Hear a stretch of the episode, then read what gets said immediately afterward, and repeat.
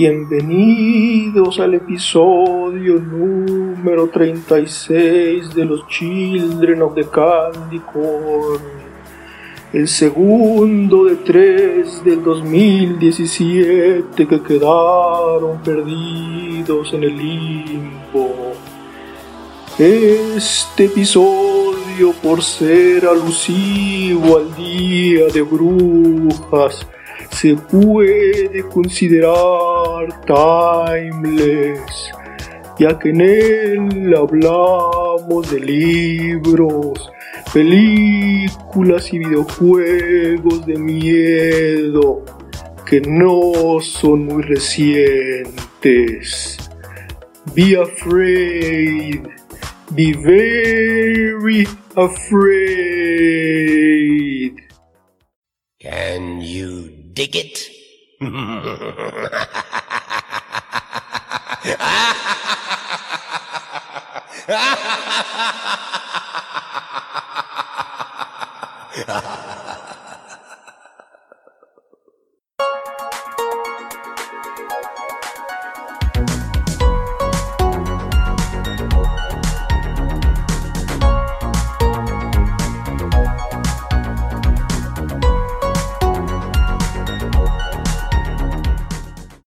Muy buenas noches.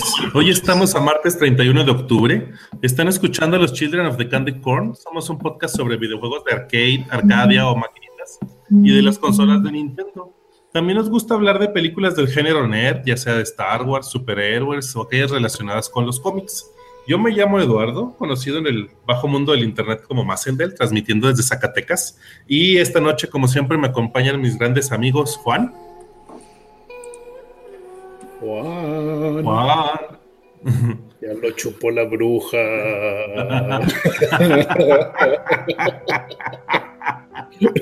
Juan Rodríguez transmitiendo de Ciudad Cuauhtémoc, Chihuahua. Ofrecemos una disculpa pública porque por lo normal Juan tiene mejor higiene dental. Pero hay que reconocer que hoy se ve más guapo. Sí, no sé qué le pasó. Juan, esa naricita tan roja, ¿cómo te haces verte bien? Tengo catarro. Bueno, también me acompaña mi gran amigo Carlos. ¿Qué noches, mi nombre es Carlos, eh, conocido en internet como The Super Burrito. Estoy transmitiendo desde la ciudad de Saltillo, Coahuila. Y breve aclaración para los que no nos están viendo y que están escuchando nada más el podcast, les pedimos por favor vean, aunque sea el primer minuto, nuestra página de YouTube para que vean de qué nos reímos, porque por alguna extraña razón, Juan, a sus escasos años que no voy a revelar, sigue gustando de comprar cosas alusivas a Halloween cada, fin, cada, cada 31 de octubre. Sí, y nos sorprende lo peor del caso, o sea, no tenemos ni idea de qué va a ser y de repente aparece el, eh, a cámara con la máscara puesta y la verdad siempre escoge unos diseños bastante buenos. Y son diferentes máscaras, y no son máscaras chafas, la verdad. Entonces, este, No, la verdad no. Le invierte, le invierte. Sí, pues, este, ahorita la usé para asustar en el trabajo. Ah, muy Ah, bien. genial. Este, la primera vez que la usé como que no tuvo mucho efecto, la segunda vez em, eh, salieron personas huyendo. Sí, no, y es que después de una semana de no quitársela todos los días, ya empezó a asustar a la gente porque decían, ah, chis, algo tiene este hombre. sí. Bueno, este, vamos a tema, hoy vamos a hablar a, pues hoy tenemos nuestro segundo especial de Halloween. El año pasado tuvimos nuestro primero y pues digamos que hubo algunos embrujos por ahí que hicieron que no estuviera disponible el episodio por bastante tiempo porque hubo parte del final que se cortó y se grabó al principio cosas que no se debieron de haber grabado. Está bien curioso y esperemos que no suceda esto ahora. Eh, tenemos, pues básicamente preparado algo bastante especial. Queremos hablar un poquito de películas este, de terror, videojuegos de terror y pues también mencionar, igual que el año pasado, algo de literatura de terror. Y para empezar, pues vamos con videojuego de terror, un videojuego de terror bastante odiado, odiado por, por mucha gente, el de Viernes 13. para el Nintendo Entertainment System. Este juego, pues digamos que se puede decir que es uno de los primeros juegos de survival horror, eh, aunque digas, pues cuál horror, este, el, este Angry Video Game Nerd te va a decir que el juego está espantoso, tiene muy fea mecánica, esto, que y lo otro, que realmente yo nunca he entendido la crítica, hay veces que no sé si lo, si dice por pura guasa o lo dice en serio o las dos cosas, pero a mí el juego me gustó bastante. Este, yo no había visto así muchas películas de terror, pero sí estaba familiarizado con, me parece que las primeras dos de Viernes 13. Este juego salió en el 89. Otra cosa que tenía muy diferente en aquella época era uno de los primeros mundos abiertos, o sea, realmente no tenías eh, un patrón así fijo que seguir como el normal de los juegos, de que estás en el nivel 1, empiezas y tienes que terminarlo y echarte al jefe y vas al siguiente nivel, así sucesivamente hasta llegar hasta el, hasta el último, ¿no? Aquí no, era, podías este... llama un juego lineal, ¿no? Ajá, sí, no era lineal, o sea, tenías que ir explorando, buscando, digo, todos los, este, tenías seis exploradores, no recuerdo cuántos niños había, me parece que eran 15 niños, que básicamente aquí, pues por lo mismo de que estábamos hablando del Nintendo, este, de una consola que estaba muy, eh, pues digamos que, libre de, de, cosas así eh, feas, pues realmente no había nada de sexo, no había nada de, este, de las referencias este, que hay en, las películas. Los, los, este, los del campamento, pues básicamente tenían que proteger a los niños de Jason y todos empezaban con piedras y cada uno era diferente. Hay unos que se movían más rápido, hay unos que saltaban más alto, hay otros que eran muy despacio, avanzaban muy despacio, pero tenían mucha fuerza. Y básicamente ahí en el camino vas encontrando pues, zombies que salían del, de la tierra. Claro, como en todas las películas de Viernes 13. Ajá. Salías, entrabas al bosque y te encontrabas así con monstruos que no había, no había en las películas, pero pues realmente eso es lo malo de los de las adaptaciones de los videojuegos, o sea, les tienes que meter cosas que no salen en las películas. Sí. Porque si no serían yo creo que excesivamente aburridos. Em, y básicamente lo que hacías era este, encontrar medicina, encontrar este, antorchas, encontrar este, cuchillos, encontrabas también este, una, ¿cómo se llama esa? La que usan los, este, los granjeros para la... Ah, una, para la paja. Un, tridente, una cosa ah, así. Un tridente, había un tridente, había un machete, eh, cuchillos había muchos, este, antorchas había muchos, este, eh, machete y tridente nada más había uno, no recuerdo si había un hacha, no estoy muy seguro, que eran básicamente los que les bajaban más vida a Jason. Jason de repente te aparece ahí en, a la mitad del camino, este, mientras estabas avanzando, pues buscando las cosas que necesitabas. Te topabas a la mamá de Jason este, en el bosque, que este, también la podías matar y si la matabas este, conseguías su suéter y con el suéter, o sea, te bajaban menos vida. El, juego, digamos que tenía muchos, muchos detallitos alusivos a, las, a la película y pues, armas alusivas a la película. Y a mí se me hizo muy, se me hizo muy padre el juego y hay mucha gente que lo dio y este, no sé, a mí me llamó la atención, yo creo que porque era diferente de lo, de la norma, de que no era el juego, un, juego lineal, que tenías que echarle un poquito más de juego, que sí, este, se ponen a buscar en internet y hay gente que se lo acaba en menos de cinco minutos. ¿Pero cómo te lo acabas? ¿Qué le haces? ¿Lo matas? ¿Lo matas? Sí, lo matas, o sea, lo tienes que matar dos veces cuando se te aparece ahí en, en, el bosque o en, el camino, ya sea en el día o en la noche, este, le, lo vas atacando y le vas bajando vida y básicamente tienes que esquivar este, lo que te están aventando y esquivar a los zombies. Y después de que le baja cierta cantidad de vida se va. Y bueno, más que lo malo es que cuando se te aparece de noche, de noche sí está muy salvaje. Hay este, unas cabañas en donde están este, los niños o donde están este, los, los que cuidan a los niños que puedes ir, este, por ejemplo, agarrar nada más el mono que es más rápido y ir juntando medicina, y ir juntando cuchillos, y ir juntando estas antorchas y ir pasándoselas a cada uno que están ahí en las cabañas. Eh, de repente había alarmas de que ah, están atacando a los niños o están atacando a una, a una de las cabañas. Que te lo, lo único que hacías es meterte a la cabaña y podías cambiar de personaje. y estando ahí en las cabañas, en las cabañas era un poquito latoso porque era 3D entre comillas. Sí, sí, 3D con sus muchas limitantes. Ajá, con sus muchas limitantes de, este, de, los 8 bits. y de repente te perdías, no sabías qué era, dónde estaba adelante, dónde estaba atrás, qué era, cuál era la izquierda y cuál era la derecha. Y este, digamos que era la parte más fácil donde bajarle vida a Jason. Si, le, si te lo echabas este, afuera o en una cabaña, te ponían así como que si fuera un final y nada de que resucitaba Jason y llegaba más salvaje y te, te lo tienes que echar una segunda vez. Y sí, o sea, básicamente te lo acabas y el Jason está tirado ahí en el suelo. Y no recuerdo exactamente qué dice, pero así como que te lo ponen en, en interrogación de que si es cierto que le ganaste. Seguramente te dijo, I'll be back.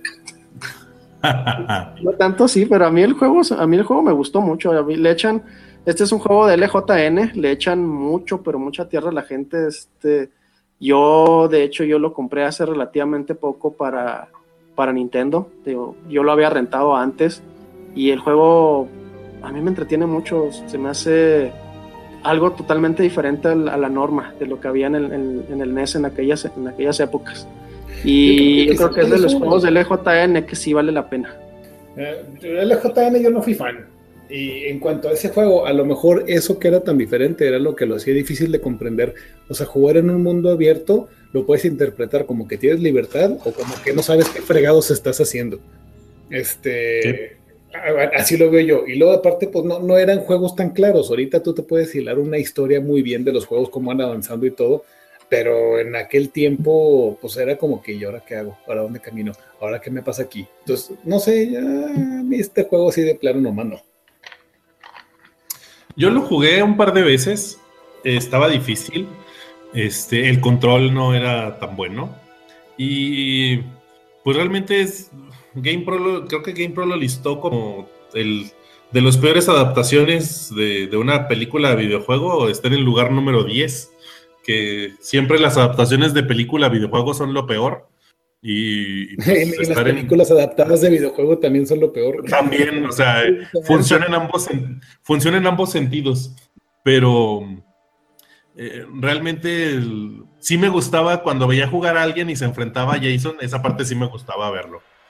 A mí aparte me daba miedo. Creo que no es novedad para nadie aquí, para nuestros escuchas tampoco, que a mí todo esto me da miedo. Gallina. Sí, que, completamente. Chabelo y Pepito contra los monstruos era un reto para mí verlo, pero ese sí lo veía. ok, Yo confiaba en Chabelo. Sí, este, si alguna vez este, tienen oportunidad de jugarlo, digo, y no me refiero a ustedes dos, sino de los que nos, de nuestros escuchas, pues, denle una intentada, o sea, realmente a lo mejor ya les sorprende igual y a- son de los que piensan de que no, pues el juego es basura, pero sí, o sea, como dijo Carlos, tiene muchas limitantes, digo, por la época de que realmente no tiene mucha historia, no tiene eh, muchas explicaciones, que realmente tienes que echarle más coco de buscar cosas, este, experimentar para qué sirve cada cosa que te vas topando ahí en este, en el camino. Pero pues a mí se me hizo bastante entretenido, o sea, tan entretenido que a pesar de que lo renté me lo acabé hace años, hace unos dos o tres años lo volví a comprar. Bueno, lo volví a comprar, lo compré más bien, porque pues realmente es un juego que me dejó muy buen sabor de boca en mi infancia. Mm, ok. Sigamos con la temática de Viernes 13. Eh, este año salió un juego nuevo de Viernes 13. Este es para el PlayStation 4, para el, este, el Xbox One y la y- PC. y la PC. Y lo que tiene este juego, que yo estaba, pues digamos que cruzando los dedos para que los hicieran un port para, para el, este, el Switch. Porque de hecho este fue uno de los juegos de que se hicieron una, ¿cómo le llaman? Este, una campaña de fondeo. Ah, sí, un crowdfunding. Ajá. Ajá. Y pues básicamente sí, junto a la lana este, que necesitaban, este, estuvieron dando muchas actualizaciones este, durante dos años. Y este año salió el juego, nada más que la crítica principal que yo he escuchado del juego es que no tiene modo de un solo jugador. O sea, básicamente es un juego multiplayer para jugarlo en línea.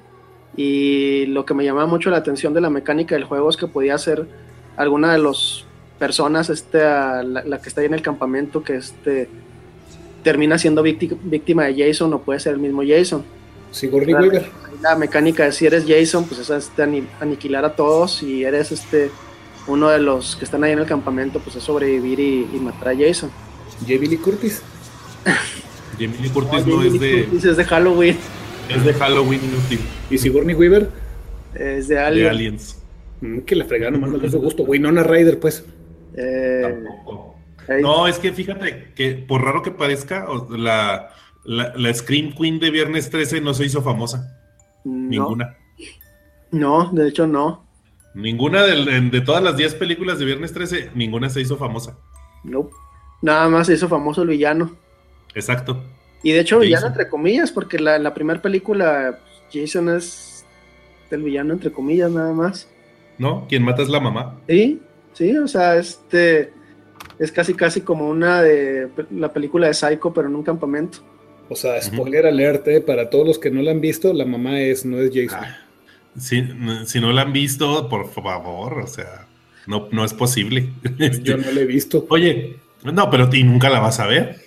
No. Entonces tú no, tú no cuentas. Oye, eh, respecto a lo que decías de que, de que solo es multiplayer, sí, así se planeó el juego al principio, pero en el verano se supone que se le va a agregar una actualización en donde sí le, le den este misiones de single player.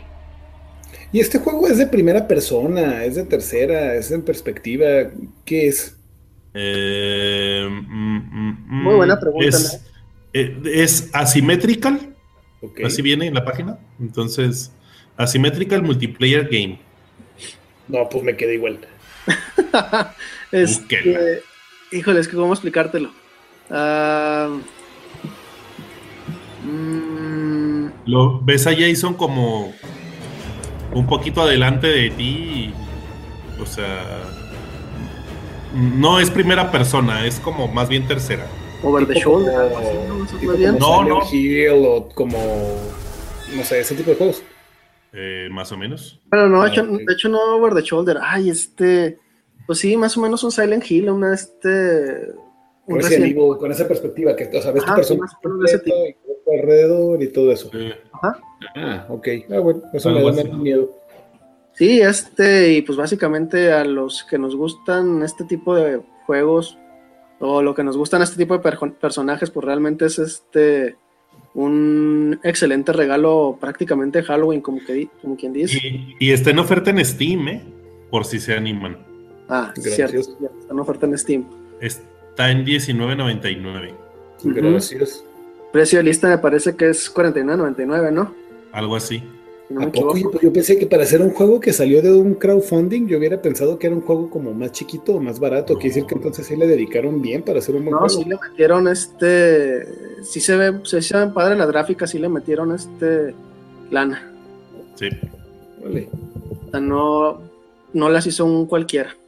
La ¿Pero verdad. las hizo algún estudios en, en particular o, o los mismos que organizaron el crowdfunding son los que hicieron la programación? Ah, se me hace que los mismos del crowdfunding. Lo hizo un. Se llama. No sé si es Eophonic o. Son tres letras I y luego Phonic. Sí. Ah, ok, pone. ok, ok. Sí, es Ah, pues que- bien, digo, eso me da gusto. Esas son buenas cosas, digo. Malo que fuera otro Sí. Ubisoft, otro EA Games, otro Usa- que sigue no, no, no. Usa el motor Unreal, entonces sí podría llegar al Switch. Sí, es que el crowdfu- el- en el crowdfunding estaban, este, o sea, como que ya estaban, antes de hacer el crowdfunding, como que se- ya se habían juntado mm, todo este, lo que querían para hacer el juego. O sea, lo único que les faltaba era el dinero. Ujú. O sea, ya estaba el estudio, ya estaba todo, todo, todo. Nada más era de que necesitamos dinero para hacerlo. Este, estamos apelando a los, a los fans de, de la franquicia. Y, ah, lo, fíjense, lo que les digo que un excelente este regalo de Halloween. De hecho, fue un excelente regalo de viernes 13, porque salió el 13 de octubre de este año, que fue viernes 13. Fue cuando salió el juego a la venta. Súper. Oye, los pobres tener el juego listo desde hace cuántos meses y hasta que no cayeron bien estrés lo iban a sacar. No, de hecho ya tenían este la fecha programada desde antes, ¿eh? Ah, ok. No, igual quedaba muy bien. Sí, sí. Pasamos a lo que sigue. Ya. favor. Ok. Carlos. Bueno, ok, este, ya que estamos hablando de Viernes 13, eh, yo quería, y lo comentaba aquí con mis compañeros anteriormente, quería tocar el tema. eh, se me vino luego, luego a la mente con Viernes 13 el juego de Splatterhouse. Splatterhouse fue un juego que salió en TurboGrafx 16, donde pues básicamente pues tú eres un, un, personaje con una semejanza muy muy fuerte a Jason, eres básicamente alguien muy fuerte, casi imparable con una máscara de hockey. Eh, no es el mismo origen, aquí se supone que tú eres una persona que por algún tipo de maldición o algo así, tengo entendido, te conviertes en este Jason wannabe. Pero ¿por qué quise hablar de este juego? Porque este juego fue muy muy notorio eh, por los gráficos que manejaba, lo que le podemos llamar el concepto de el gore o básicamente eh, vísceras, sangre, mutilaciones, destrucción, o sea, daño mucho más gráfico. Y este fue uno de los primeros juegos que mostró eh, ese tipo de gore en lo que podríamos llamarle, entre comillas, una alta definición. Alta definición porque los gráficos de TurboGrafx ya se prestaban a que tú interpretaras un poquito mejor. Eh, ese tipo de cosas, ¿cómo podríamos decirle al gore en español? Eh, Uh, nunca, me he molestado, nunca he molestado en, pensar eh, eso. Por afanes del podcast vamos a llamarle el goreo. Entonces, no te creas. O sea, ha habido gore en videojuegos desde antes, pero pues en un Atari no ibas a poder verlo, o sea, no ibas a poder interpretar lo que te estaban sacando. Ha habido juegos como había un Death Race, que era como la clásica película esa donde sale Stallone y atropellan gente y todo, y bueno, te, tratan de dar algunas ideas, pero Splatterhouse fue de los primeros ejemplos donde te mostraron algo que fue realmente gráfico y que fue algo ya más impactante. Incluso para los que nos están viendo en la pantalla van a poder ver que tiene ahí una frase en un extremo donde dice que el tema de este juego no es apropiado para niños y ya le ponen su marketing o para cobardes. Este, pero sí, lo que quería yo llegar aquí con esto era que el tema del gore en los videojuegos ha tenido una evolución que... te interrumpo tantito. el traductor dice que gore es sangre. Ah, no, es, como sangriento, como una cosa así. Pero sangriento gráfico, ¿no? Sí, o sea, sí, sangriento gráfico como... Como la portada del periódico Alarma y esas cosas. Exactamente, sí algo así. Este, total que yo quería tocar este tema donde ya estamos viendo que empezaron con algo como esto, como el Splatterhouse, después empezamos a brincar hacia otro tipo de juegos que empezaron cada vez a usar más ese shock value o, cada vez tratar de mostrar gráficos este, más fuertes. Eh, no sé si por la intención de llamarle más la... por generar escándalo, por atraer al público, eh, algunas veces era exagerado, otras veces iba un poquito con la temática del juego. Otro ejemplo que para mí me quedó muy grabado fue el juego de Wolfenstein para la PC. Wolfenstein fue de esos primeros juegos en 3D. Eh, no sé si alguien de ustedes tuvo la oportunidad de jugarlo. Obvio que eh, sí. Es un juego muy interesante porque fue de los primeros en 3D que podías jugar así, este, realmente diseñado desde el principio con, con este concepto del first person shooter. Aquí fue donde inició pero muchos de los soldados que tú matas o perros que tú matas, tú ves cómo se mueren y cómo les sale sangre, cómo les salen las vísceras, etcétera. Y no tanto los soldados normales, pero de repente te peleas contra algunos jefes, como por ejemplo el Hitler Robot y cosas así, y eran destrucciones mucho más gráficas, mucho, mucho más gráficas. Eh, ya después del Wolfenstein 3D ya se viene otra serie de juegos muy similares a este concepto, todos de ID Software, como fue la cuestión de Doom, por ejemplo, que Doom todavía se lo llevó a un nivel más arriba porque la, interfaz gráfica de, Doom era pues mucho más avanzada. Eh, aparte del Doom, bueno, pues teníamos juegos como el Quake, como el Heretic, como el Exen, salieron muchos clones de lo que era similar al Wolfenstein y el Doom. El Diablo. No, pero no, espérame, espérame, El, Diablo ese todavía ya se pasó un poquito a, algo mucho más reciente en comparación a estos otros juegos. Había un juego en particular que no me puedo acordar el nombre, si alguien de ustedes nos puede decir y nos recuerda, por favor, ahí este, en, los comentarios, que los gráficos eran básicamente los mismos que en el, que en el Doom, y, pero era un juego en que tú eres como algún tipo de persona que se levanta de la tumba, como que te acaban de revivir y tú tienes que matar a puros miembros de un culto, pero los matas de unas formas como que bastante, bastante gráficas.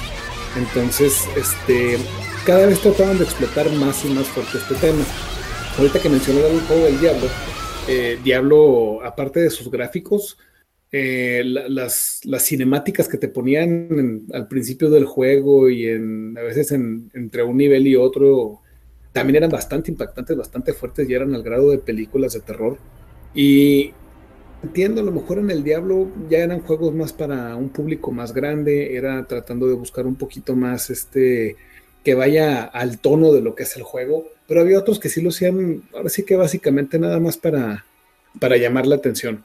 Em, ¿A qué nos ha traído esto? Los juegos de terror usan mucho esta, pues ahora sí que, esta herramienta. Eh, por ejemplo... Perdón que te interrumpa, ¿el juego que dices no es el Bloodborne? Casi creo que sí va a ser el Bloodborne, sí. Sí, sí. Y, si era, y si era un juego, te digo que si tú lo juegas es divertido porque te da risa de lo ridículo que está, pero sí, o sea, exageran en la forma en la que tú puedes hacer daño y la forma en la que te lo muestran en la pantalla, ¿no? Y pues bueno, a lo mejor ahorita el... antes los papás ni se enteraban que jugaban los niños y era mucho más este, fácil que uno lo jugara. Ahorita ya todo eso es mucho más regulado. Pero, pero sí. Doom ya empezó a meterse en cosas más fuertes con eso de que estás en el infierno, que te salen demonios. Entonces ya no era nomás el gore, ya aprovecharon el gore para meterle el tema del, miedo a, este juego.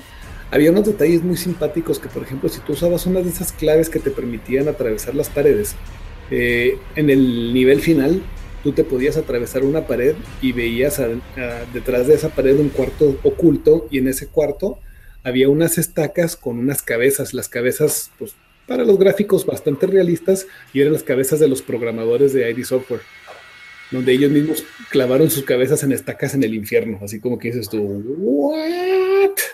Sí, están medio locos esos tipos. Sí, no, los de ID Software sí estaban como que bastante medio tocados en eso.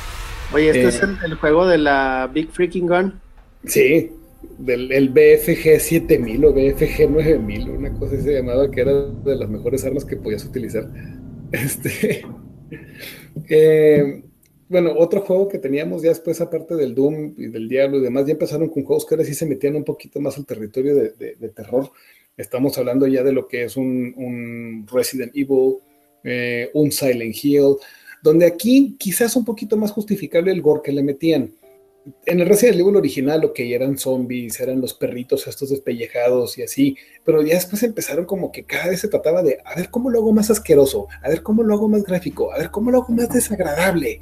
Y bueno, yo conozco gente que sí, pues, no sé, tolera más el gore o le gusta o se le hace hasta divertido y todo. A mí en lo personal yo lo considero que a veces como que ya, ya, te pasaste de la mano, ya, ya transmitiste tu mensaje y es suficiente. Así lo veo yo. Resident Evil, ok, son los zombies y todo, hasta que de repente salen zombies gigantes con cara de no sé qué órgano digestivo y chorreando por doquier. Silent Hill y sus.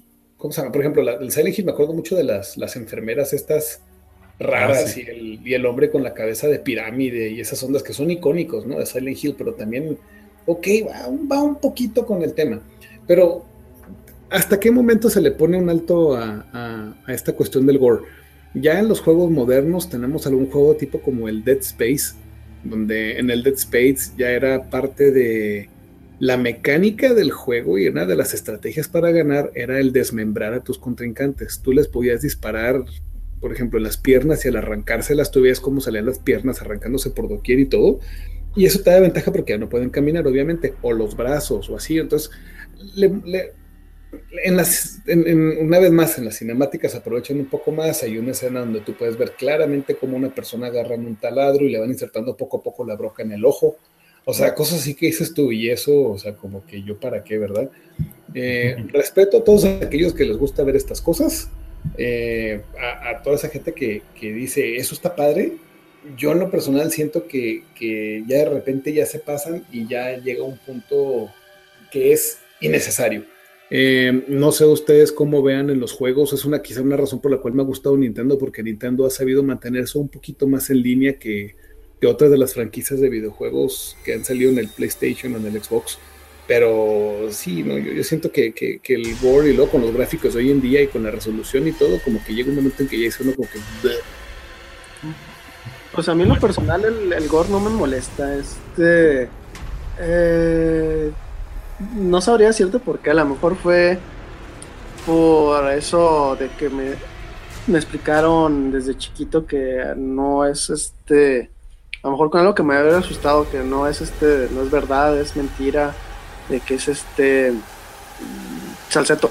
tomate o detallitos así, este, como que ya no, no lo ves con los mismos ojos, este, no lo ves con a lo mejor lo ves con el morbo de a ver este con qué jalada salen ahora este de- para desmembrar a, a este al malo o a los malos o a los este, personajes pero pues, no sé o sea yo no lo veo así como nada perturbador nada malo digo a menos que ya te metas este con cosas escatológicas ahí sí yo es algo donde yo ya paso pero sangre, la sangre a mí la verdad no no no me molesta A mí no me molesta al grado que diga yo, ah, no, qué miedo, pero me molesta al grado de decir, mm, no, no es algo que yo esté buscando ver.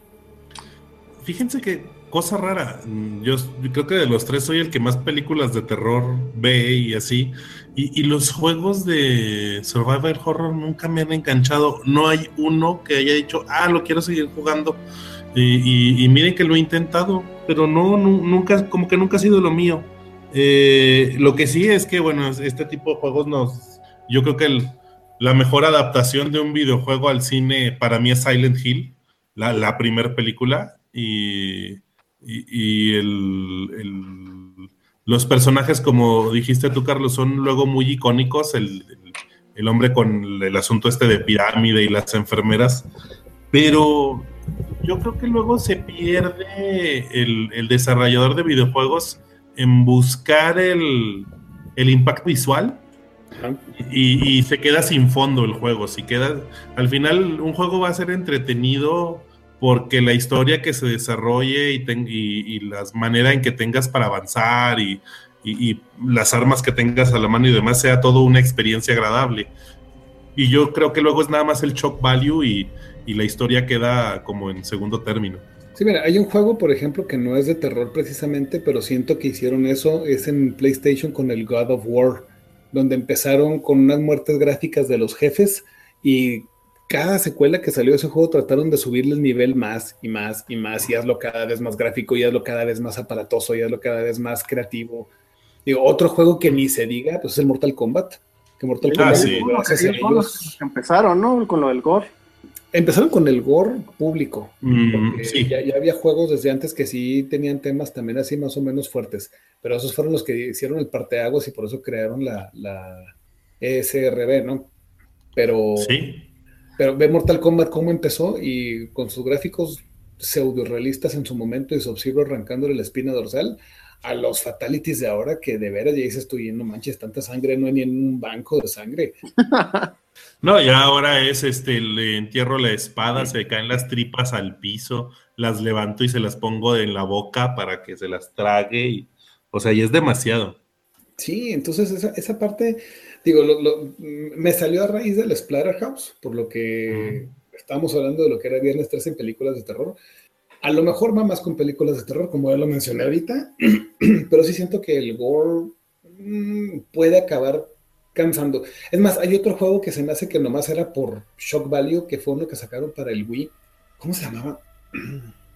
Uno que era en blanco y negro y lo único que veías en color era la sangre y que, y que era como un concurso de televisión y tú tenías que tratar de matar a tus contrincantes de la forma más violenta y mientras más violentamente los mataras, más puntos recibías.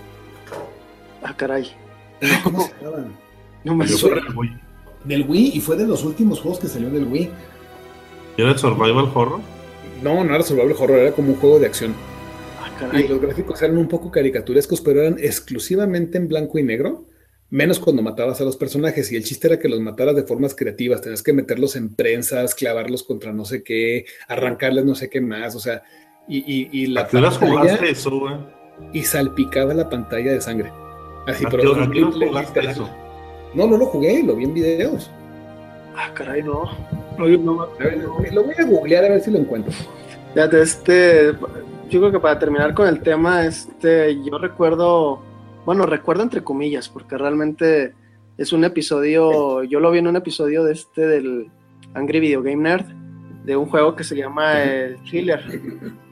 No sé si a ustedes les tocó jugar este, un juego de vaqueros, este, que tenías un rifle. Y básicamente los personajes se movían solos y tú debías usar el rifle para dispararles este, a los indios, a las Ah, A sí, sí. sí. No, Sí, no recuerdo ahorita cómo Cheyenne, se llama Cheyenne, y luego salió otro también parecido, Crossbow. Crossbow, que era este con personajes este de medievales. Sí. Y de hecho ellos mismos hicieron uno que se llama el Chiller, que básicamente es de una de las niveles, estás en una en un este cuarto de tortura y ahí lo que estás haciendo es desmembrando a disparos a los a los personajes este están ahí este ya sea que le, piques a las a las palancas este para estirarle los brazos o estirar las piernas y desmembrarlos eh, ahí curiosamente ese juego fue bastante odiado y de hecho casi no llegó a Arcadias porque tenía desnudos. Eh, una de la- las mujeres, este, básicamente, o les podías disparar en las boobies y volarle las boobies. O sea, era un juego bastante enfermo para su época, que estamos hablando ochentas. Eh, y no sé, o sea, como que realmente lo que están tratando de hacer es ver qué tan lejos pueden llegar este ya no tanto por el mor por el morbo sino por a ver con qué tanto este se pueden este ya este cómo se dice la se me fue la frase irse con la suya Sí, salirse con la suya.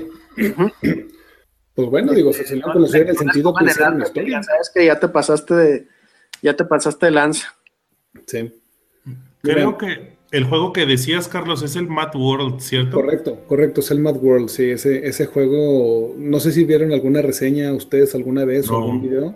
La portada, Véanlo, es un juego, está, está raro, tiene una gráfica muy rara y está, está curiosito, pero te digo, ese sí fue de que es sangre porque tiene que tener sangre. Y era un poquito como otros juegos que sacaron que el chiste era hacer violencia gráfica, como el Postal o el... Había otro que... No, bueno, en fin, hay cantidad de juegos que se siguen el mismo tipo de tema. Claro. Este, hay, bueno, es- es- eso es básicamente el, tema que quería tocar con esto. Les voy a poner después ahí cuando publicamos este video ya en la página de Facebook, eh, voy a ponerles ahí el link de un video que me encontré en internet que habla de la historia del gore en los videojuegos. Está muy interesante el video y pueden ver más o menos un, un avance y cómo fue evolucionando eh, este tema. Este, aprovechamos un poquito aquí un breve paréntesis para saludar a la gente que nos está escuchando en vivo. Este, por ahí nos preguntaban que cuál era nuestra opinión acerca de el juego que canceló Konami, donde intervenía Guillermo del Toro, un actor de The Walking Dead, que la verdad no sé cuál, y el, el que tiene el nombre más ridículo el Norman Reedus el, el ah, el, el Redneck. ajá el Redneck Y este, y también intervenía Kojima. Esta pregunta nos la hace Saulo Tarso, que si consideramos que este sería un siguiente paso en juegos de terror, la verdad desconozco de qué juegos esté, se esté tratando aquí. Y este, el juego este es el que estaban haciendo Hideo Kojima y, y este Guillermo del Toro era Silent Hills, se llamaba. ¿Y era de la misma universo que el Silent Hill? Sí, o sea, lo que nunca se llegó a saber, este, porque lo que salieron, salió un demo para el PlayStation 4. No recuerdo ahorita cómo se llamaba el demo, pero tenía un nombre clave, este, pero No, no, no- no era el de PT. sí, PT, ese era el de PT, PT. Y ese era el nombre clave que le estaban poniendo y según lo que tengo entendido le gustó mucho a la gente, este lo alabaron a más no poder, este las publicaciones también. Y de repente este Konami de que ya no queremos hacer este videojuegos eh, caros, queremos este básicamente nuestras propiedades intelectuales hacer el ju- el juego más barato posible para sacarle la mayor cantidad de dinero posible. Cerdos capitalistas, eso sí da miedo. Pues, No, y es que como Konami es una empresa familiar, realmente como que ahorita ya están más bien enfocados en otras cosas, o sea, tienen hasta clubs de este así tipos gimnasios. Gimnasios. Sí, o sea, tienen este un rubro bastante rubro bastante diversificado y como que los videojuegos es lo que menos les deja. Ah, ok. Ah, mira, eso no me lo sabía yo. O sea, a mí de hecho por eso por eso cuando salió el Bomberman para el Switch me sorprendió porque yo ya no esperaba nada de Konami. Que por cierto, ya que mencionaste el Bomberman, Ajá. quisiera presumirles a todos nuestros escuchas que Radio Shack lo tenía en descuento a 299 pesos y lo conseguimos. No una, sino tres cartuchos para poder hacer esos juegos en línea que tanto nos han gustado. Ya después les platicaremos cómo nos fue. Sí, este. Y sobre el Silent Hills, este que estaban preguntando de que si hubiera revolucionado los videojuegos de survival horror, la verdad no sé, pero cuando menos parece que sí hubiera revivido la franquicia de Silent Hill. Que ya Yo está. pienso que sí. Si se involucra Mucha gente dice que de- después de- del Silent Hill de Room, este como que se empezó a ir para abajo la franquicia. Eh, pues que se cansan esas franquicias, ya no hay ni que inventarles. Pero yo pienso que Guillermo del Toro le hubiera inyectado aunque sean unos visuales nuevos, porque siempre ha sido algo que lo ha caracterizado a él, ¿no? Sí, sí, la verdad sí. Y sí me hubiera gustado jugarlo, la verdad. Este, no más por los puros nombres, este, Hideo Kojima, este Guillermo del Toro, el Silent, el Silent, perdón, este, el, pues Silent Hill también, de hecho, el, el nombre. El único nombre que no me llamaba ahí la atención era el Norman Reedus, el redneck de, de The Walking Dead, así como, Bueno, yo creo que nomás quiso poner el cash ahí a ver qué tanto sacaba o pusieron el nombre de alguien que anda ahorita medio de moda. Pues, como que Hideo Kojima está fascinado con él, ¿eh? ¡Ay, chiquillos! Pues ahí sí, quién sabe, ¿eh? ok. En fin, esa era, esa era la, la parte que quería hablar ahora que estamos hablando de Halloween, de miedo, terror, en esta noche en que las brujas se levantan y no son precisamente las suegras.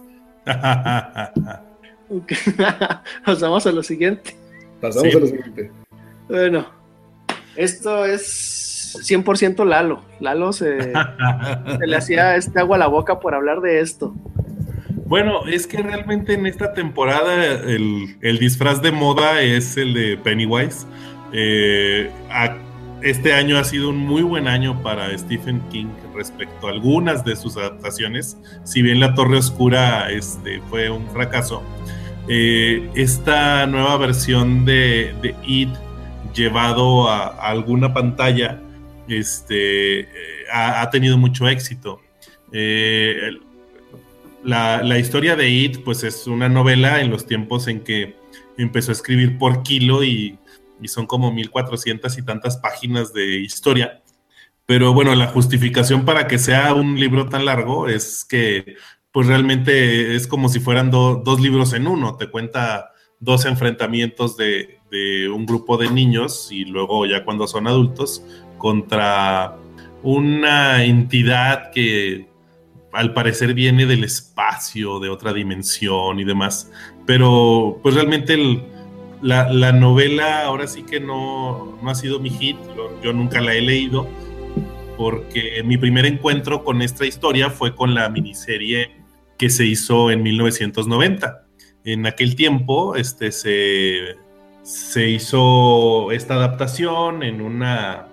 eh, eh, en un intento de llevar este, esta historia a la televisión y, y, pues ya desde ahí pues estamos hablando de que pues el presupuesto era bajo como para que hubiera mucho mucho dedicado a efectos y demás entonces el, eh, esto ya hace que la adaptación sea un poquito difícil si bien la actuación de, Tim Curry como Pennywise es algo que yo creo que a todos se nos ha quedado grabado, a todos los que le hemos visto. Eh, ahí al final de la historia, sobre todo, los, los efectos pues lucen terribles y, y hacen que, que si la ves ahora, pues obviamente pierda parte de su encanto.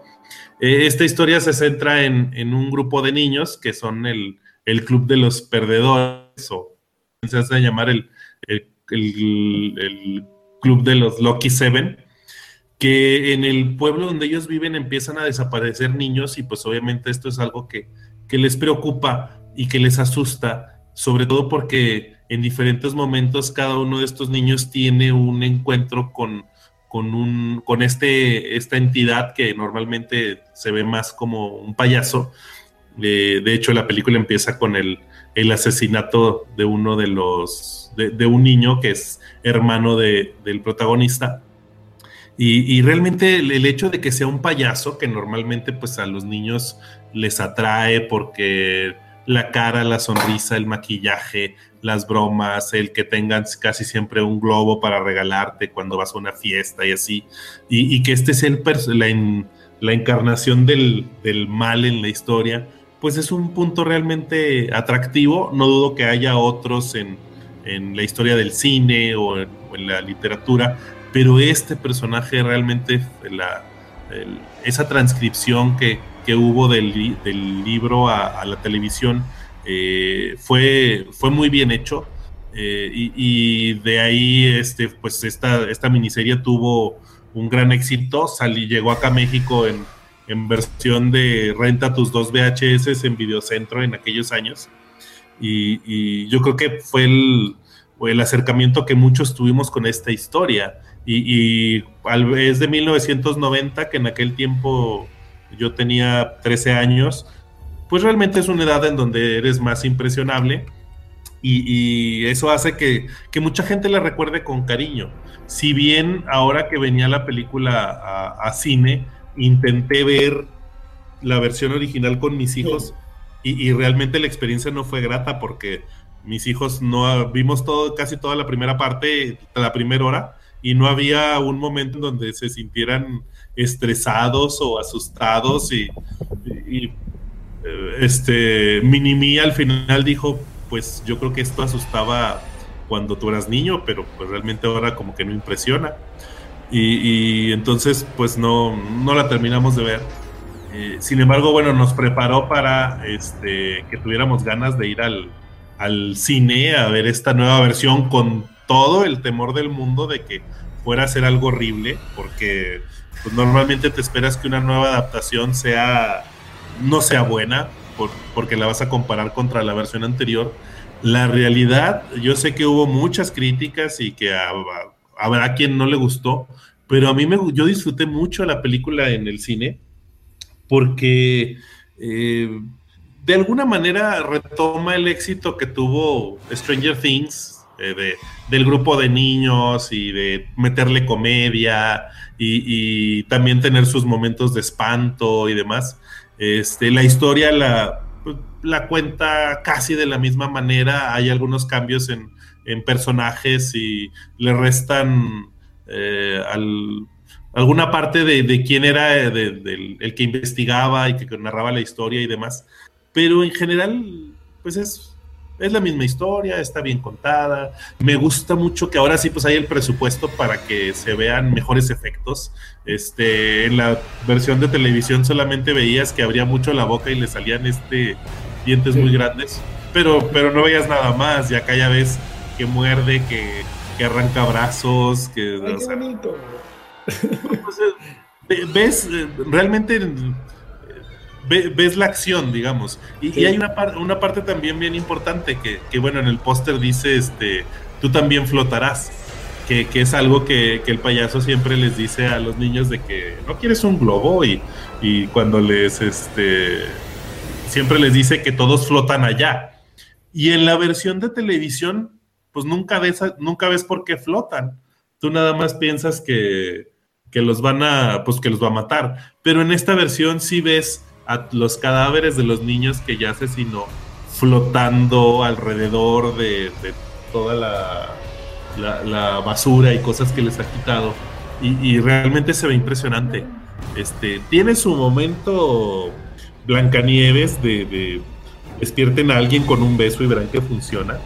Pero realmente a mí, yo disfruté mucho esta película. La imagen de Pennywise no me pareció mal.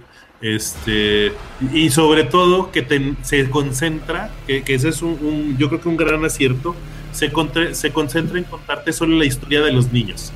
No te cuenta la historia de los adultos, porque eso vendrá en, dos años con el volumen 2 con el, o con el episodio 2 de esta historia.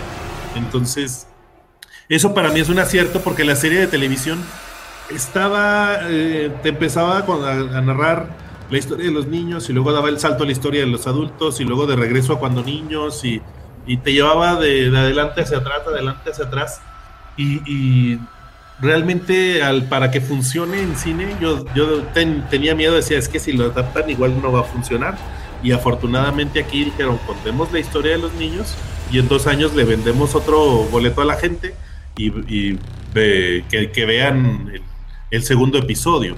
Entonces, para mí eso fue un súper acierto. Y yo recomiendo mucho esta, esta versión. La vimos Minimi y yo en el cine y a los dos nos gustó.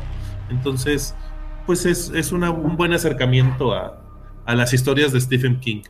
Yo esta película obviamente jamás la voy a ver, pero las críticas que he leído han hablado muy bien de esta película como película de terror. Dicen que ya recuperó eso que el género de terror había perdido. El género de terror ya había caído en otro tipo de técnicas para tratar de asustar a la gente, que era el típico jump scare que le llaman.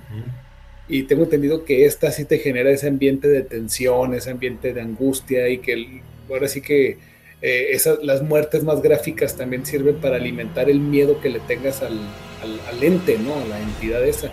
Claro. Este, digo, no me lo imagino en pantalla, digo, sí leyéndolo porque nomás lo leí en themoviespoiler.com, leí toda la historia. Este, no, no, me gustaría verlo en pantalla realmente, pero qué bueno, qué bueno que estén tratando de, de hacer, de, recuperar esa parte de decir, oye, esto es para que te dé miedo, no es nada más para, para hacer que pegues un grito, sino hacer que sientas miedo. Mm, sí, y, y también, bueno, esto ha hecho que las historias de Stephen King este, se vuelvan a, considerar para adaptarlas.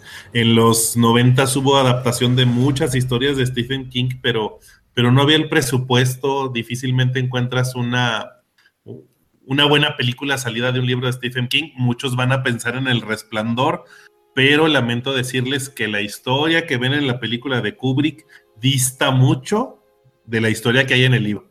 Entonces, eh, mm, tal vez digan esa cuenta, pero, pero son muy, muy, muy escasas. Este, ha, habido, ha habido muchos intentos con Carrie y nunca han podido superar la, primera versión. y, por lo que entiendo, por lo que he leído, se está planeando eh, hacer una como, una miniserie en donde converjan las historias de, Stephen King. Eh, muchos de sus libros están situados en, la zona de Maine, de Nueva Inglaterra y así. Entonces, que, que se, vayan contando las historias en, una miniserie. Y yo creo que hay algunos libros que pueden ser un, excelente vehículo, eh, la miniserie, para hacerlo llegar a, al público, ahora que ya hay un presupuesto y hay efectos y hay eh, formas de hacer que, que, en la televisión veamos algo muy parecido a lo que podríamos ver en el cine. Y esos universos, oye, bueno, perdón, en ese, esos libros están conectados en un mismo universo. mira, yo en los libros que he leído de, Stephen King, normalmente en una, eh, digamos que estás leyendo un libro y de alguna manera te dice algo que pasó en otro libro, te cita algún personaje y te dice qué sucedió después del libro ese donde, donde ese personaje era el protagonista. Y, entonces, a lo mejor tú leíste la mitad siniestra y dijiste, bueno, al final, final feliz. Y resulta ser que en otro libro te enteras de que el protagonista se volvió loco, la esposa lo abandonó, este, al final se suicidó, cosas así. Entonces, sí están situados como en el mismo plano, este, pero pues obviamente en, su libro se concentra en, contar una historia y nada más te da esbozos de otros, de otras historias que él ha, escrito. Entonces, sí podrías poner como en, un, en un plano, eh, digamos, tomar una población y a lo mejor ahí empezar a contarte la historia de un habitante que podría ser, no sé, eh, la tienda de los deseos malignos y que se desarrollara esa historia y que fuera como temporada 1 y después temporada 2 estamos en el mismo pueblo, ya se superaron los eventos de, la temporada 1 y, y te vamos a narrar o la historia de otro personaje que tenga que ver con, con otro de los libros. Entonces, digo, es una tarea muy ardua para guionistas, pero podría funcionar muy bien. Ahorita me está mencionando Ronin en el chat que otra película de Stephen King que a él le gustó mucho es la de Los Ojos del Gato. Esa, a mí me gustó, esa sí la vi, se me hizo difícil de hilar que tiene que ver una historia con la otra. Hasta que no la acabas de ver, entiendes que era el, camino que tenía que cumplir el gato para salvar a la niña. Pero sí se me hizo, sí se me hizo divertida esa película. Mm, sí, pero para mí las mejores adaptaciones puede ser Carrie, Eh, no, no encuentro muchas opciones de que, ah, esa les quedó porque ah, hay algunas que son terribles, infumables. Hay, de hecho, hay un, eh, haciendo un- una pequeña pausa, ha- hay un cuento corto de Stephen King que se llama El aviador nocturno. Quien tenga la oportunidad, léalo, porque ese sí te deja con los, con, con los Pelos de pelos de punta. la nuca, con los pelos de la nuca de punta y, y deseando no terminar de leer el final porque está muy impresionante. Ese es muy, muy bueno. Ah, pues habrá, habrá que revisarlo. Stephen King ha hecho de todo, ¿eh? porque ya ves que La Torre Oscura no era precisamente terror. No, Este, ha sido súper prolífico en la cantidad de libros. El libro de It, ese lo tenían ahí en mi casa. Me acuerdo que ese yo lo usaba cuando quería subirme al techo. No te creas, no, es- está muy ancho. Yo lo leí en pedazos, leí algún pedazo, de repente otro me lo brincaba, nunca, me da flojera leerlo todo, entonces me lojeaba y cuando veía algo que sonaba interesante leía esas páginas y ya. Este, y sí, llegó un momento en que estás en las fumarolas esas de la tortuga y que eso no era un payaso, sino una araña y no sé qué tanta cosa. Pero lo que sí me queda claro que en, en el libro te pueden transmitir muchas cosas eh, que obvia, como en todos lados, como, como con todos los libros, ¿no? que la película no puede. Y me queda claro que también mucho de lo de eso es, es un sentido figurado, es una metáfora a, a- a la- a esas cosas que uno puede llegar a odiar de su vida, de su experiencia, de su persona, y eso, eso también representa a eso, ese es el, ese Pennywise, a fin de cuentas es lo que puede- puedes interpretarlo de esa forma también. Eh, sí, este. De hecho, pues en la película, en, la película y en el libro, básicamente toma el, miedo de cada uno de los niños para, para llegarle. Entonces, ahí lo ves representado. Eh, nos hacen la pregunta, Ronin, si el aviador nocturno tiene película. Sí, es una muy mala. Este, es mejor leer el, el, el cuento corto, digo, es, es bien, bien cortito, pero es muy, muy bueno. Este, la película es terrible, terrible, terrible. No, no la recomiendo para nada. Este, pero el, digo, el cuento corto ha de ser, ha de ser fácil de conseguir. Más terrible que los Langoliers. Eh, por ahí más o menos. Este, es esa, que, da- esa película me da risa, ¿eh? es que, mm, mira, el, el aviador nocturno es sobre un vampiro. Y el chiste es que no lo ves en el, en el, en el bueno, en, en el cuento corto, no hay un momento en que digas, ah, lo vi, o, o- o te lo describan o algo. Y en la película, pues obviamente te lo tienen que mostrar y, y no, no. Tu imaginación va a, ser me- va a ser mejor que lo que te muestran en la, en la película. No es un vampiro que era fronterizo. No, Ah, ok, porque ese también salía en las noches. no, no, no es ese. Es un vampiro que anda en un, en un avión. Se adaptó a la era moderna, ok. No, eh, Ah, no, lo leo. lo Está leo. en- anda, anda en un avión pequeño y llega a las pistas al- de aterrizaje así chiquitas, mata a los que están en esa torrecita de control y luego se va a otro lugar. Ah, ok. Entonces, Bueno, hay un periodista que está buscando atrapar esa historia y, y, pues de eso se trata. Es un vampiro que sí. le da flojera volar por su cuenta. Sí, dijo, como para qué me canso. Si ya inventaron estas, estas cosas, pues para qué me canso. Así dijo. Yo lo único así. que sí le critico al eso de la película es la ropa. Esa ropita de Olanes y nomás no, no, no me latió. Ah, pues es un payaso de aquella época. Bueno, es que también la película, la historia está basada en los, situada en los 60 y la película y la serie están en puntos más ochenteriles. Pues de hecho, a mí algo que se me hace, se, se me hace muy curioso del, del, este, del Pennywise de Tim Curry es que se parece mu- a mucho a un payaso de allá de Estados Unidos que se llama Bozo. Ah, sí. Sí, sí, sí, sí. Prácticamente lo mismo. Ajá. Este, y ese payaso yo recuerdo que creo que empezó en los 60 más o menos. Sí. Y yo creo que es este básicamente lo que están haciendo alusión, porque creo que este como que hicieron el pa- lo del payaso lo hicieron como que franquicia. O sea, podía ser Bozo en otra parte de Estados Unidos. Mm. Mm, podría ser, sí.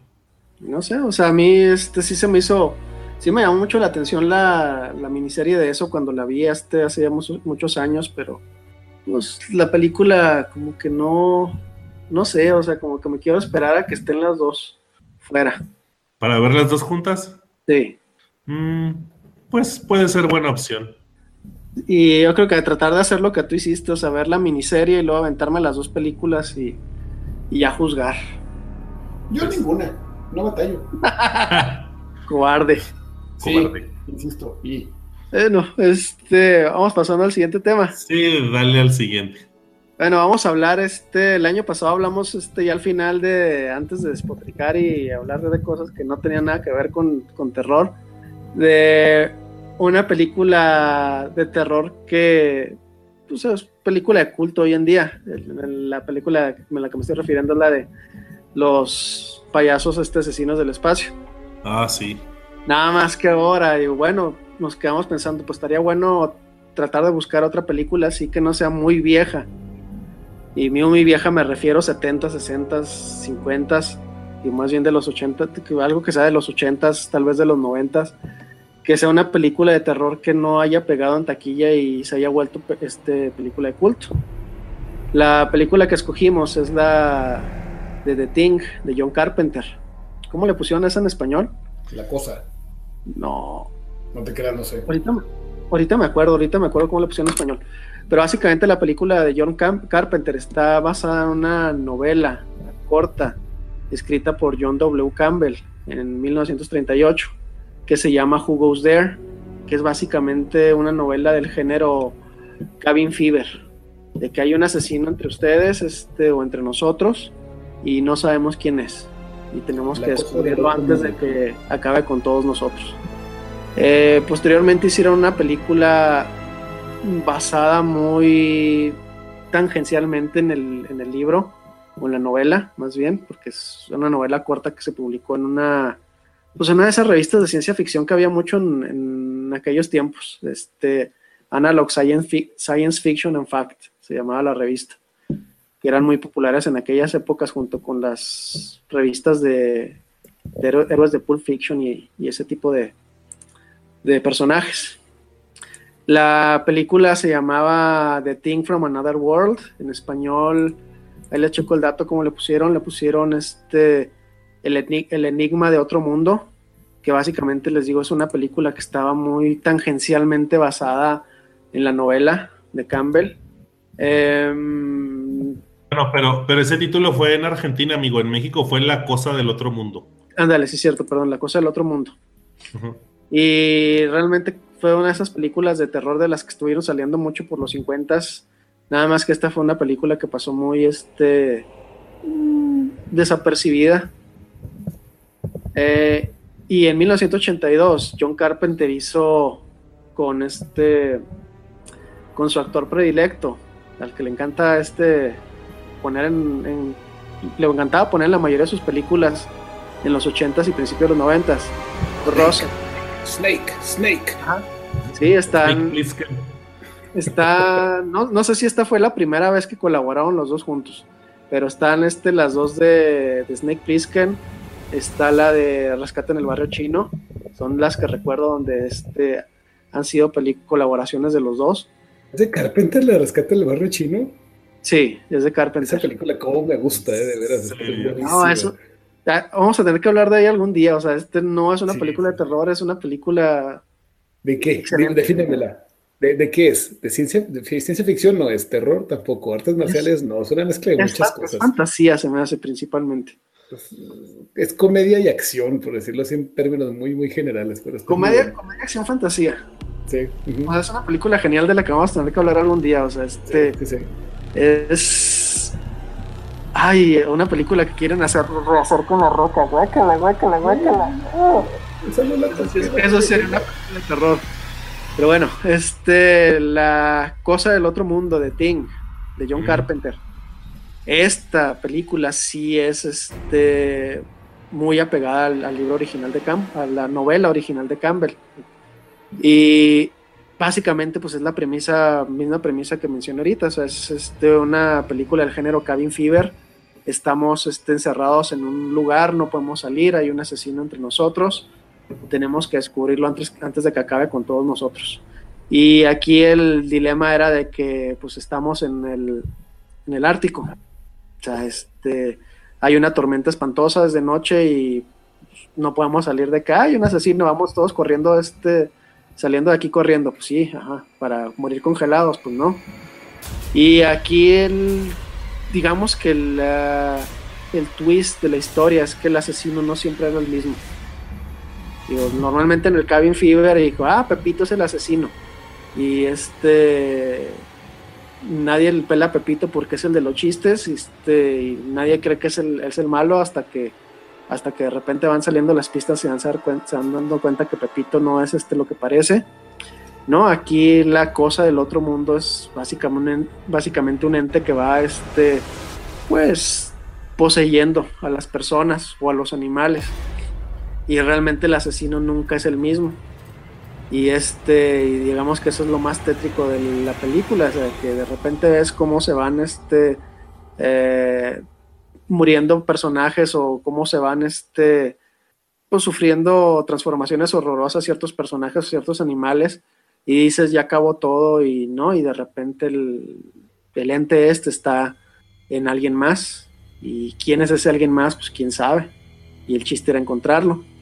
Eh, no, no, es alguien, ¿no? O sea, el malo no es alguien, sino que es un algo. Sí, es un algo. O sea, por eso se llama la película de Ting. Porque no es este.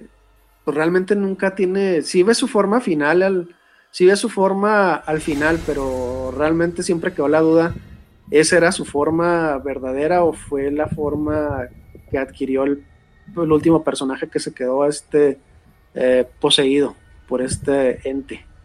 Se queda como que medio abierto al final, ¿no? Mm, no tanto, o sea, supuestamente sí se muere el ente, pero también queda la duda de que si realmente se murió o, o se lo trae. Sí, eso es, lo que tengo entendido que se puede prestar interpretación. Sí, sí, o sea, este es pues yo creo que el típico final que había mucho en las, en las películas de los 70 de que te lo dejan abierto a interpretación. O son de esos finales, finales infelices de que piensas que ya acabó todo y no es cierto que ya acabó. Este, yo me supongo que tú nada más has leído sobre la película, ¿no, Carlos? Claro. Hasta crees que la voy a ver. No, no, creo que la veas. No, no, no quiero mucho mi sistema endocrino como para ponerme a ver esas películas. Yo sí la he visto, pero solamente he visto esta versión. Y pues me acuerdo que estaba entretenida está bastante entretenida y los efectos todavía, todavía son bastante buenos para su época. ¿eh? Son efectos prácticos, que lo malo de los efectos prácticos es este, si le pones mucha atención te das cuenta que son miniaturas o te das cuenta que es este, algo mecanizado. Eh, aquí nada más hay una parte donde recuerdo, donde se nota que es un efecto mecanizado, que es este, una parte donde alguien se le está estirando el cuello este, y separando demasiado pues, la cabeza de los hombros y tener casi casi cuello de, jirafa, que en su momento pues algo que se veía bien tétrico y bien este espeluznante, pero ya hubo un momento en que lo veía y ya el efecto como que sí se veía demasiado mecanizado.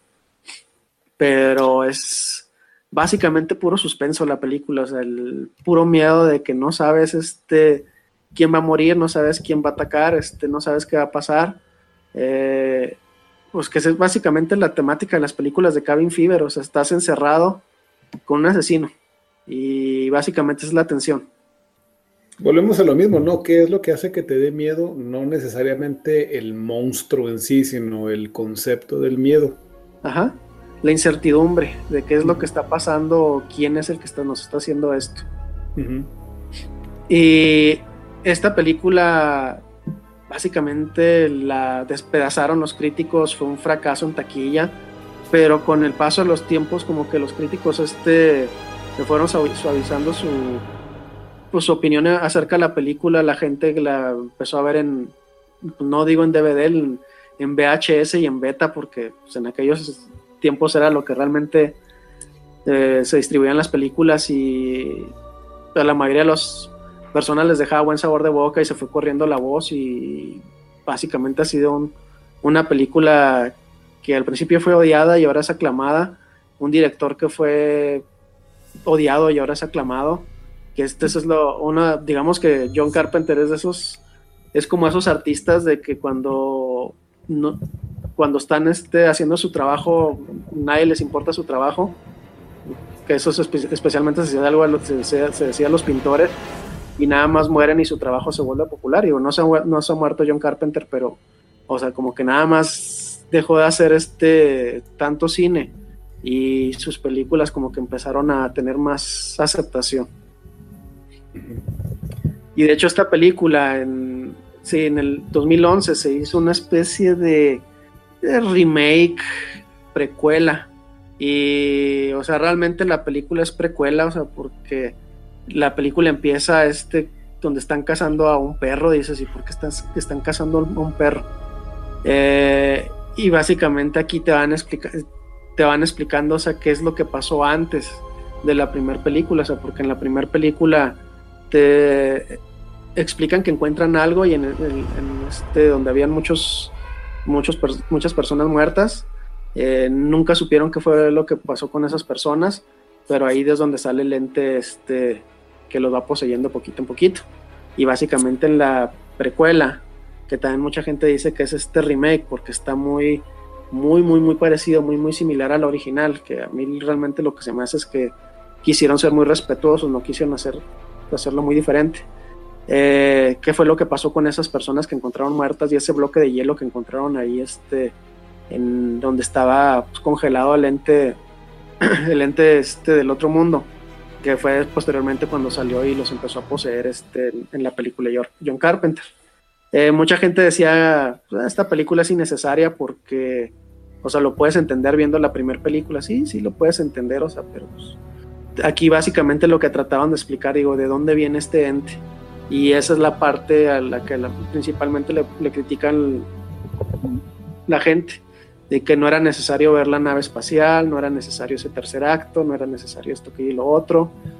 Este, estaba muy bien este, así siendo película Cabin Fever, ya cuando te saliste de la cabaña ya la echaste a perder. Este, no sé, a mí la película me gustó, digo, sí estoy de acuerdo que era innecesario ver la nave espacial, pero pues cuando menos te va a entender, o sea, que realmente como dice la, la película del, del, 51, este, la cosa de otro mundo. Pues aquí nada más te decían que era la cosa, digo que era la cosa esta. Eh, algo de la prehistoria, algo que salió por, este, por experimentos este, que hicieron los seres humanos, este, algo alienígena. O sea, nada más ahí quedaba la duda en la película de John Carpenter, y aquí básicamente lo están explicando, o sea, es algo que viene de otro mundo. Es la cosa del espacio exterior. exterior. Ajá. Ajá. Sí, este, y las dos películas, o sea, las puedes ver juntas y, y las conectas muy, muy, muy bien. O sea, salvo ese tercer acto del, de la nave espacial, pero la, la, precuela, que también se llama The Thing, que también eso es algo que le criticaron, digo, ¿por qué no le pusieron un nombre un poquito diferente? Se acaba donde empieza la de John Carpenter, o sea, donde están este, cazando al perro. Mm. Ok. Oye, nos dice Saulo Tarso en, YouTube que este remake como tal, que el, lo considera como una película muy mala, textualmente dice realmente infame. Sí, o sea, es lo que les digo, o sea, hay gente que, que sí odió la película, o sea, porque se, se salieron de la parte de terror en a parte de ciencia ficción y dices, yo, bueno, de hecho se pueden averiguar, la novela original es una novela de ciencia ficción no es una novela de terror. Digo, John Carpenter le dio el twist de ser de terror. Uh -huh. Y estos, este, los que hicieron en la precuela slash remake, quisieron serles fieles a la novela del 38 y quisieron fiel, serle fieles a la película de John Carpenter del 82. Y por eso la mezcolanza. Fíjate que eso me suena similar a lo de la película esta de 13 Cloverfield Lane, como se llamaba que como que la mayor parte de la película es más bien un suspenso, un thriller psicológico y al final, ¡pum! Aliens y navecitas y como que se transforma en otra película. Mm, que o sea, tampoco la, la vi, por cierto, nomás que también lo leí. O sea, a lo mejor y sí. Es algo parecido. Yo la de, Clo la de Cloverfield, la nueva yo no la he visto porque la de Clover, Cloverfield original la odié. No, la, la, la de Cloverfield, la última es buena. Sale John Goodman, esa es suficiente razón para que te dé miedo. John Goodman Mira. es un personaje que sabe dar miedo. Y se olvidan de la cámara al hombro, que eso también es bien molesto. Sí, o sea, esta sí es película, película, no es Exacto. el found footage. O sea, no exactamente, es exactamente. Y, y, la verdad sí vale mucho la pena. Pero digo, yo no la vi, pero también leí que algo así es la película. O sea, todo es el- ese suspenso psicológico que no sabes quién está loco y quién está bien. Pero al final sí te sacan las navecitas y los aliencitos y cuanta cosa. Entonces, como que eso ya. Siento Te yo lo que echa a como que te perder. da- no, no sé si te lo echa a perder porque no la he visto, pero como que sí te da un cambio de, de- de giro y del ambiente de la película muy fuerte, ¿no? Pues yo creo que igual que esta, como que era un tercer acto innecesario. Gracias a Dios que yo no veo una de estas cosas. Yo, supongo, la- no sé si la llegue a ver algún día, pero híjole, a mí las películas de, de este de found footage a mí no me gustan. Las de, se me hace la forma más, más barata y más infame de hacer cine. Bueno, funcionó con la bruja de Blair. Digo, porque fue la primera, ¿verdad? Pero ya después como que los demás dijeron, ah, pues mira qué barato. Eh, A mí me dio vergüenza la bruja, la bruja de Blair, ¿eh? No, yo no la quise ni ver, no me llamó la atención. Y aparte eh, me, me marea tanto ese movimiento de cámara que no la quise ver. Pero la forma en la que llevaron la película, este, estuvo muy inteligente. O sea, la, la publicidad viral que hicieron fue, fue muy, muy novedoso. Ahorita eso ya no te sorprende. Pero en su momento sí fue muy impactante. No, pues sí, Bueno, en su momento fue algo No. totalmente nuevo. La única película de esas de cámara al hombro, que, que, bueno, no es found footage, pero la única de esas de cámara al hombro que, que sí he visto y disfrutado es la de, de Visitors, la de M. Night Shyamalan, el del sexto sentido. Este, y esa está interesante porque, porque usan dos cámaras, como la historia se centra en, en dos niños, un niño y una niña, cada uno trae su cámara y entonces cuando la hermana le habla al otro, pues él voltea la cámara y lo, lo ves que está enfocando a la hermana y viceversa. Entonces, eh, no, no es tan mareado de una sola cámara para todos lados. Entonces ahí es, es más fácil que entre la interacción de los personajes, de alguna manera veas una película eh, normal. Ajá. Sí, no, no, no, ese sangoloteadero bruto que se avientan. Exacto, sí, sí, sí, ese de, de co- el personaje va huyendo y pues nomás ves que todo se mueve para todos lados, ¿no? O sea, no. Fíjate, ahorita que dices, este, yo hubo una película de, de found footage que este, sí la vi, la vi a propósito, pero nada más por la pura curiosidad y el morbo. Y de hecho me gustó, la de Apolo 18. Chis. ¿Esa cuál es, carnal? Es básicamente te, te manejan la premisa de que por qué cancelaron este el viaje del Apolo 18, o sea que realmente sí lo cancelaron en la vida real. Que realmente aquí te dice que no lo cancelaron, o sea, sí hubo un viaje a Apolo 18, pero encontraron vida ya en la luna. Y digamos, Ah, película de terror que termina en desastre y se mueren todos y después encuentran este las pues lo que Las se está grabando en lo que se está grabando en las cápsulas, que te pones a pensar, pues eso está bastante ridículo, y cómo lo encontraron, si se quedaron ahí en el espacio. Pues, lo mandaron traer. No te creas. Pero No, básicamente sí, sí, esa- sí, creo que sí vi los cortos de esas. interesantes. básicamente es como te están explicando de por qué no hemos vuelto a la luna. Pero qué tal que nunca hemos ido. Y Ah. la Tierra es plana. Claro, si no fuera plana hasta me estaría tambaleando yo ahorita. ¿Ves? Por eso te digo. Y nunca fuimos a la Luna. Todo es un estudio en Arizona. Hay conspiradores. Vamos a mencionar una última película antes de terminar, ¿no? Así como que bien rápido, Sí, bien rapidito. porque ya es de noche. Ya casi es mañana. Yo, la noche. verdad, yo tengo que levantarme como, yo tengo que levantarme como que en cinco horas, así que Bueno, vamos a, vamos a pensionar este la película que mucha gente le está llamando este Saw 8 o el juego del miedo 8. Eh, realmente nada más se llama Jigsaw. Es este la más reciente película de la saga de pues de, de Saw. Ujú. tuvo sus siete películas y en su capítulo final pues ya parecía que ya no iba a haber más este sí se estuvo manejando la idea de, como que rebotear la serie que se me estaba haciendo muy prematuro porque las películas no están tan viejas como para hacer eso y básicamente sacaron esto o sea que este sigue saliendo el mismo actor este sabrá Dios cuándo la van a estrenar la estrenaron el 27 de octubre está allá en Estados Unidos ¿cuánto fue lo que hizo en taquilla Lalo?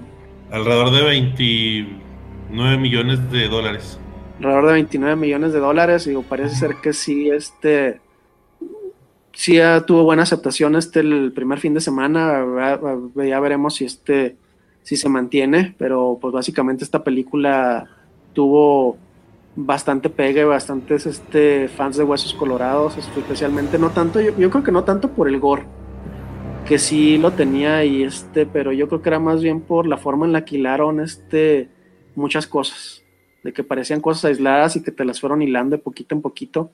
Eh, a mí me gustó mucho eso, o sea, y más este, el drama psicológico que se manejó en la primera y que sí se estuvo manejando en varias. Eh, la parte del gore, este, no, pues nomás era el, el, extra.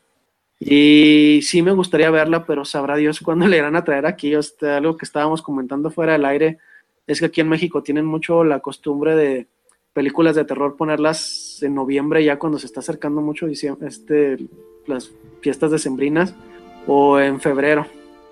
Y cosa curiosa, ¿eh? porque muchas películas por alguna razón se estrenan aquí en México un par de días antes que en Estados Unidos. Y están, ¿no? Pero bueno, es que también tiene que ver con, con, con qué, qué, hay en el cine, ¿no? A lo mejor en Estados Unidos hay, eh, para todo hay público y aquí ahorita pues todos vamos a ir a ver Coco, todos vamos a ir a ver Thor, entonces como que pasarla ahorita sería condenarla al, al fracaso en México. Sí, es el Harakiri, ¿no? El Sí, exactamente, pero yo también quiero ver esta película, la verdad, este, las películas de Saw casi todas me gustan, eh, algunas eh, las al principio no me convencían mucho y, y, después ya de viéndolas más detenidamente, la verdad son, son muy entretenidas. Eh, a, a, mí me, esta serie en particular me, me llama la, la atención. Eh, y, y, hay algo que también me gustaría comentar, porque la verdad yo no lo sabía y, y investigando para, para el podcast eh, lo leí y, y, me gustó, es de que eh, normalmente estas películas pues se estrenan en este fin de semana cercano a Halloween y, hacen en, a partir de la, del estreno de la segunda y, hasta el estreno de la sexta, hicieron una actividad que le llamaban el Annual Blood Drive que, es que montaban estaciones móviles alrededor de Estados Unidos y si tú ibas y donabas sangre, te daban un boleto gratis para ver la película. Este, eso te digo, empezó en el 2004 y lo hicieron hasta antes de que saliera la, la 6. Con la 7 no lo hicieron, pero con esta lo, lo retomaron. Y lo que se ha recaudado de sangre en toda esta actividad son alrededor de 57 mil litros que eso lleva a, salvar alrededor de 360 mil vidas. Entonces, yo creo que es un muy buen, eh, si quieres verlo como un stunt publicitario, pues es uno muy bueno.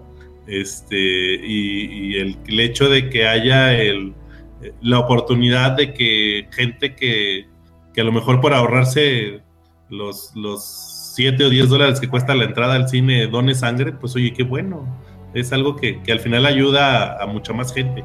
Sí, una consecuencia muy positiva, esa no me la sabía, qué, qué, qué buena onda, la verdad.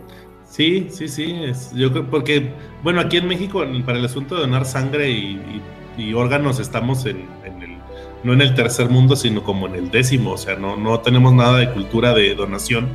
Y, y el hecho de que en Estados Unidos puedes ir a un centro comercial y tienen ahí las estaciones montadas para que llegues, te sientes, dones sangre y, continúes con tu día, pues yo creo que es, es un, un, resultado muy positivo. No, eso está bien, ¿eh? la verdad. Mira, yo sí. para mí, son todas las de So, vuelvo a lo mismo de mi rant que me eché hace rato de, de, del gore, es pornografía de tortura que le llaman, ¿no? Entonces el chiste es tratar de sacar alguna muerte más violenta o una muerte más, más impactante. Y sí, es una historia, ok, inteligente, pero yo sé que jamás las voy a ver. O sea, no. Y, y siento que la primera película tuvo una premisa mucho más interesante que las demás, donde era una historia mucho más contenida, más a una escala más pequeña. Ya después lo hicieron como un supervillano demasiado ya fuera de realidad. Sí, es que realmente estas películas empiezan con, con, muy poquito presupuesto. Esta última película fueron 10 millones de dólares. Entonces, pues imagínate, hizo 30 el primer fin de semana, ya, ya salió para, para pagar los gastos. Y, y, y la primera película realmente era muy chiquita, pero tuvo un gran éxito. Y desafortunadamente, ¿Sí? pues ahí estiraron y estiraron hasta que Ordeñaron se reventó el, exacto, todo lo que pudieron. Sí, eso, eso es lo malo de, de muchas películas, o sea, que este, empiezan como una idea y a alguien le gusta la idea y la plasman en, el cine y a mucha gente le gustó la película, le gustó esa idea y quieren ver más, este, y el estudio quiere más dinero y es donde empiezan a sacar secuela tras secuela tras secuela. De hecho, ya después de la de Final Chapter ya fue donde ya no se ca- sacaron más porque ya vieron como que ya estaban disminuyendo las ganancias y dijeron vamos a terminar la franquicia ahorita que está todavía en un, un punto relativamente alto. Pero sí, pero es que fíjate el negocio. En total, en las ocho películas, el presupuesto total son 74 millones de dólares. La, rec- la recaudación a nivel mundial de las ocho películas son 880 millones de dólares. No manches. Y se supone, O sea- de- dependiendo de cómo lo manejas, supone que la- los cines se quedan con la mitad y la- el estudio se queda con la otra mitad.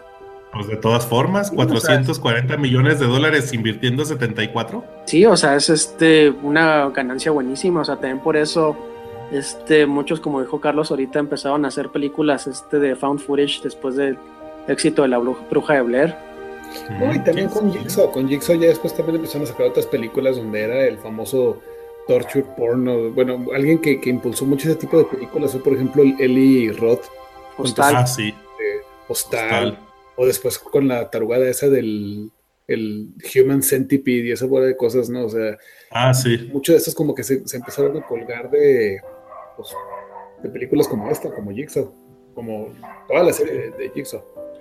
Sí, pues que es que realmente esta película tuvo pues yo creo que marcó un, una pauta en el cine de terror. Y se empezaron a agarrar muchos. Sí, entonces, pues, esta nueva película de la serie, pues habrá que verla, a ver qué, qué nos parece. Ya les platicaré cuando me meta a Wikipedia y la lea. sí, ahí nos dices. Sí, y ya. Bueno, pues, no sé si tengan algo más que agregar. No, yo por mi parte pienso que, digo, esperemos que este episodio no esté maldito como el del año pasado y que sí pueda salir sin problemas. Esperemos que sí. Sí. Ah, una cosa sí quiero agregar, perdón, y ahora que comentas, este, y les voy a cambiar un poquito el tema completamente. Este, estamos hablando todo esto por la cuestión de Halloween, ya viene el Día de Muertos. eh, yo tengo hijos pequeños, todo, obviamente, entonces ya fui a ver Coco. Y aunque quizá no sea el género más gustado por ustedes, realmente es una película muy, muy, muy recomendable. Está muy bien hecha, está muy bonita, es una historia muy divertida, está muy entretenida y te maneja muchos de lo, que es el folclore de las tradiciones del Día de Muertos y su significado de una manera muy inteligente y no tan empalagosa. O sea, en lo personal es una película que sí puedo recomendar ampliamente. La película, el- perdón, la pregunta que se hace a todos los que vieron Coco, ¿lloraste? Claro, claro, Pixar está hecho para hacer llorar a los papás de los niños. Ok, está bien. Entonces sí es, sí es buena, sí lo tiene. Ah, sí es buena. Mira, ninguna película te va, a, te va a hacer llorar más que la de Up. Esa sí está hecha para desgraciarte el... Ah, no, esa a los cinco, a los cinco minutos ya, se sac- ya te sacó la lágrima fácil. No, no, el sí, no, completamente. Pero, y- pero esta no te hace llorar así como Sí. que mala onda. Está, está bonita, está muy padre la película. Realmente sí se disfruta. No sé qué tanto valor de repetibilidad tenga, o sea, que la puedas ver muchas veces, como Los Increíbles, que la puedo ver muchas veces.